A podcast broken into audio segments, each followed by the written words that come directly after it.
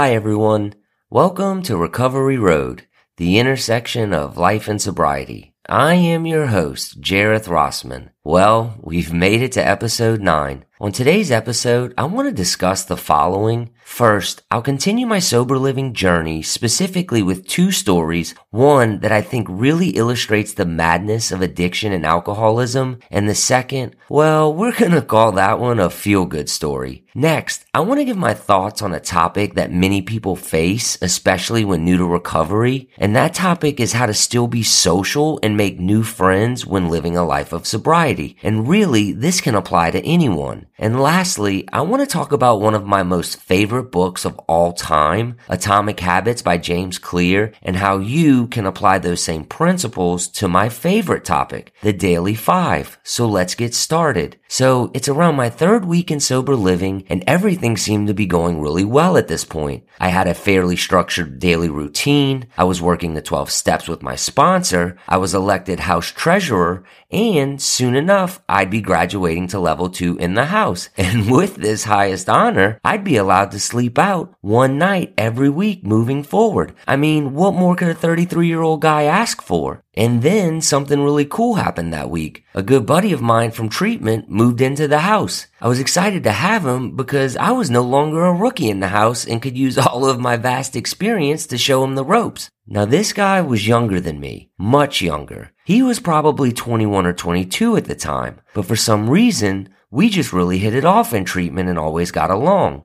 He was a super funny dude and just always seemed to be in a good mood. And to top it off, he loved Oreos as much as I did. Now, where we differed was our DOC or drug of choice. Obviously, my DOC was vodka, and his well, his DOC was heroin, and you'd never know it by looking at him. But that's the scary and crazy thing about addiction. It has no standardized appearance. It comes in all shapes, forms, and sizes. So when he first got into the house, I kinda took him under my wing. He didn't have a car at first, so he'd go to AA meetings with me, and I'd bring him to the store for groceries or help him get around town to apply for different jobs. Then, after about four or five days of him being in the house, I remember him telling me that he wanted to join the gym as well. I was really proud of him. He seemed to be taking his sobriety really seriously. That same day, he asked if I would bring him to the store to get some headphones for the gym, then to Walmart so he could collect some money his dad had sent him through Western Union. So later that afternoon, I brought him to Walmart and we made plans that next day to hit a noon meeting, then the gym after so he could enroll in a membership. I wake up that next morning and head out to do some volunteer work I had agreed to that morning. Around 10 a.m., I sent him a text letting him know what time I'd be back at the house to pick him up. About an hour goes by and no response. Okay, no big deal. He's probably doing some work around the house. I'll just head there when I'm done. So I get back to the house around 11:30 and he's nowhere to be found. So I try calling him. Again, no response. Oh well, he's probably with the house manager or something. I'll just bring him to the gym tomorrow. So I leave the house and go about my day. Well, a few hours goes by and I try calling him again. This time his cell phone's off. Uh-oh. That's not good. Eventually, I reach out to the house manager and ask if he's heard from him. His answer? Nobody's heard from him, including his parents, and everyone's really concerned. Immediately your mind goes to the worst, and for good reason. We're alcoholics and addicts. We have the keen ability to quickly get ourselves into dangerous and sometimes fatal situations. Well, after a couple of days, they finally find him. And as always, there's good news and bad news. The good news he was alive. The bad news? Well, remember how I brought him to Walmart to get that Western Union from his dad to buy groceries and enroll at the gym? While it sounded good in theory, my buddy, well, he apparently had other plans. At some point after getting the money,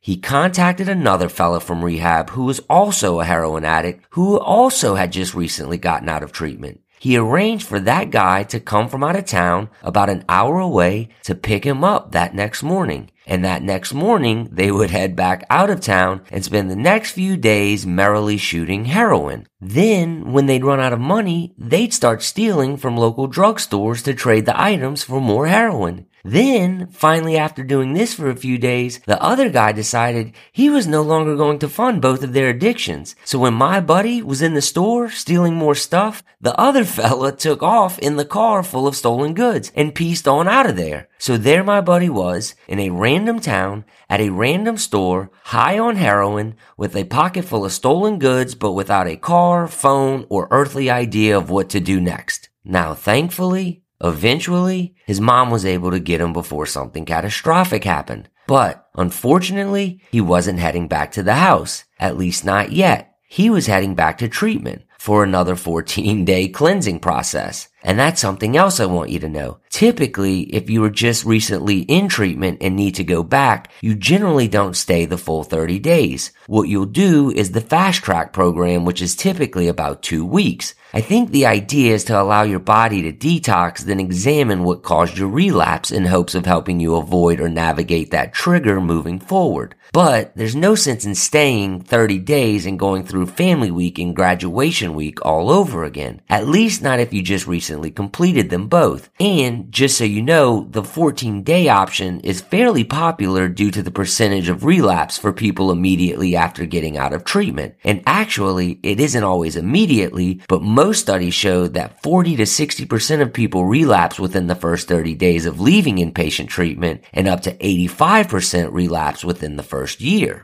Now I want you to know that I use these stories for a purpose, primarily to give you an understanding and a first-hand glimpse into the madness and insanity of addiction. Think about this story. This young guy still has his whole life in front of him, and with almost six weeks of sobriety, he should be ready to conquer the world. And he was, until he wasn't. And you know what I think triggered him to immediately want to go shoot heroin again? The money. Just having a couple hundred bucks in his pocket. As soon as he picked up the money, the decision was made. Remember when I said in a previous episode that the decision to drink or drug again is made well before the actual act of drinking or drugging happens? Well, this is the perfect example. Once he made that decision in his mind, there was nothing you or I or anyone could do to stop him. Why? Because it's silent, meaning nobody knows that's his intention unless he decides to share his urge with someone anyone, hopefully his sponsor, which is highly encouraged in treatment and the sobriety community. Share your urges. Reach out to someone.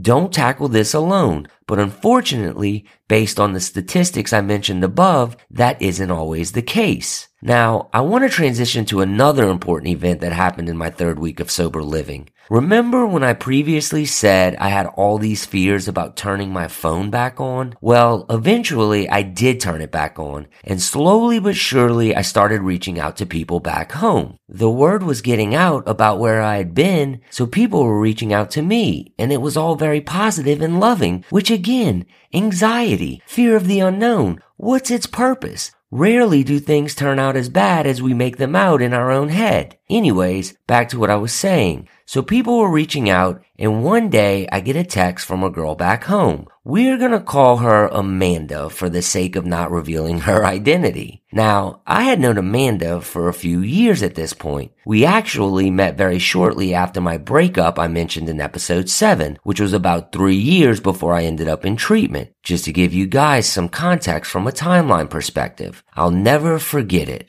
I walked in the bar and immediately start scanning the crowd, much like I was doing last episode when looking for my sponsor. Except, you know, this time I'm at a bar, not an AA meeting, and I'm looking for girls instead of a dude. Anyways, I'm scanning the bar and I saw her, the Amanda girl. She was the most beautiful girl I had ever seen. I was like, holy smokes, who is that? Now, she was way too pretty to just walk up to, but as fate would have it, we had some mutual friends in common. And just my luck, we got introduced. And as always, there's good news and bad news. But this story has good news, bad news, then a little more bad news, then even more badder news, then good news. And yes, I know, badder is not a word. Let's start with the initial bad news. Well, I'm a scrub and every dude in here is trying to talk to her. But the good news? Remember when I said if I put my mind to something, I usually make it happen?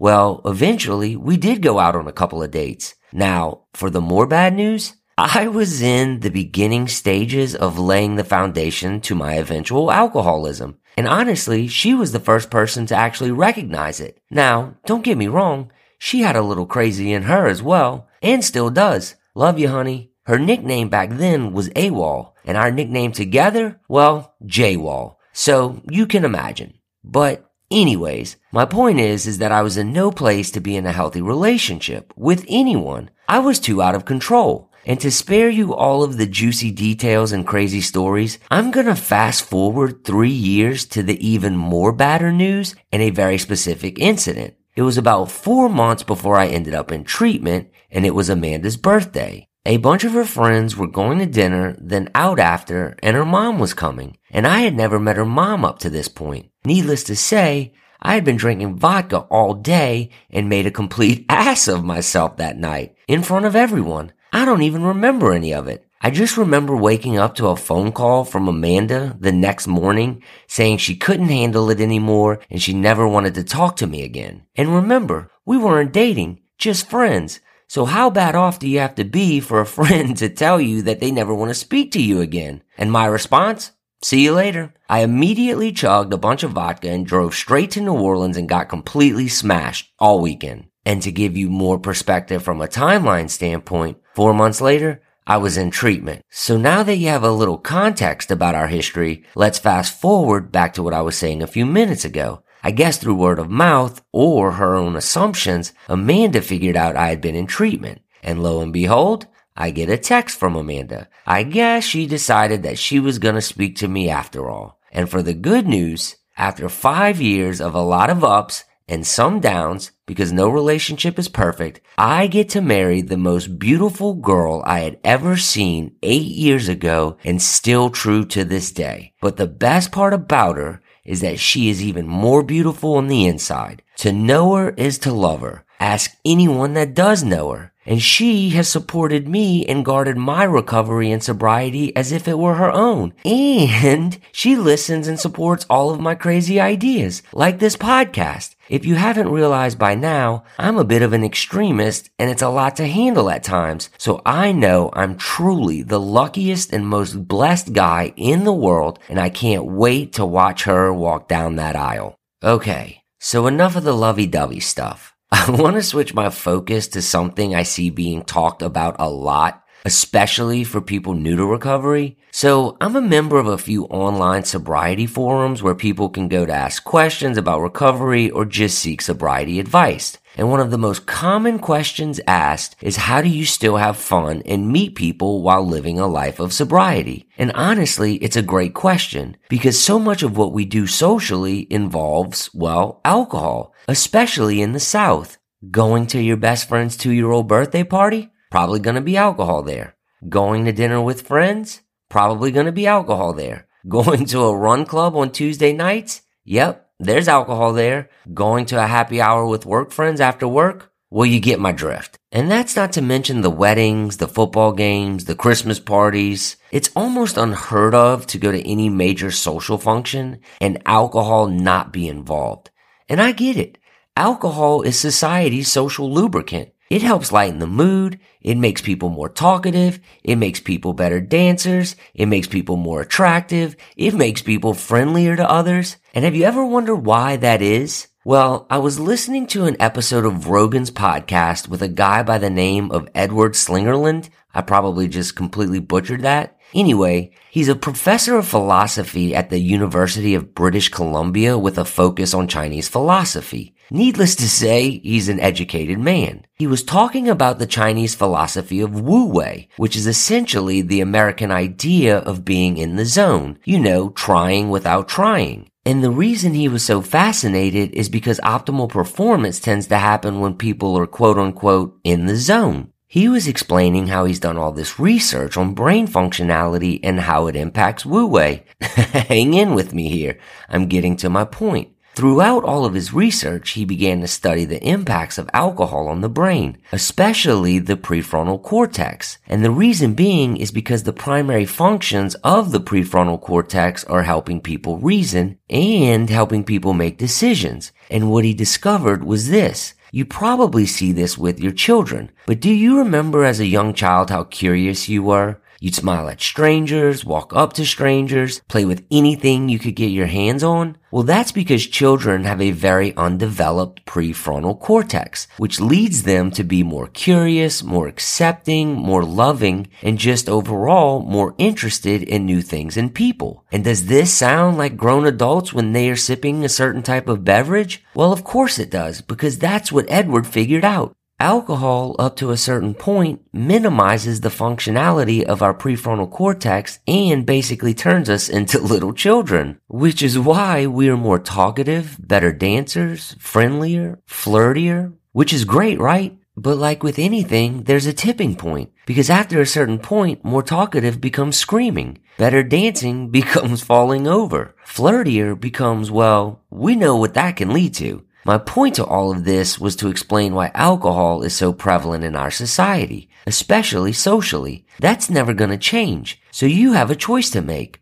For some people, at least in the beginning, they'd rather avoid the temptations altogether. If that's the case and you still want to be social, just shift your idea of social. Pick up new hobbies, volunteer, join a service organization. I promise you, you'll meet a bunch of like-minded people and make new friends in the process. And generally, with these types of activities, alcohol will not be involved. And on top of that, you'll be giving back, so you'll be bettering yourself at the same time. It's a win-win. The other choice you can make? Well, that's the choice I made, at least in the beginning. And that choice was to attend all of the same social functions as I had before. Bachelor parties, tailgates, dinner, then bar hopping with friends. In my mind, this was my problem, nobody else's. So I was going to tackle it head on. And honestly, it was tough. Nobody wants to talk to the sober guy. I mean, they do at the beginning of the night, but the more inebriated people get, the more they want to talk to people on their same level. What do they say? Water seeks its own level? And trust me, I was the same way in my drinking days, but now it just seemed like everyone was having more fun than me at these events because they were. But over time, I learned something. While they were having more fun in the moment, I would have more fun in the morning the next morning because I could wake up fresh and attack the day. So honestly, it's a win-win to me these days. I can still have fun at these types of events, but I never have to worry about being too hungover to accomplish anything the next day. And the funny thing is that over time, my choice has transitioned to the first one mentioned above. I've switched my idea of social. Instead of happy hours and tailgates, I'd sincerely rather sit in service organization meetings and utilize my free time to help others or better myself. And I'm not saying that people that do any of the social activities mentioned above don't also give back and help others or better themselves. I'm just trying to give insight to people who may be walking a road of recovery or considering a life of sobriety. You can still have fun and you can still be social, but like with anything,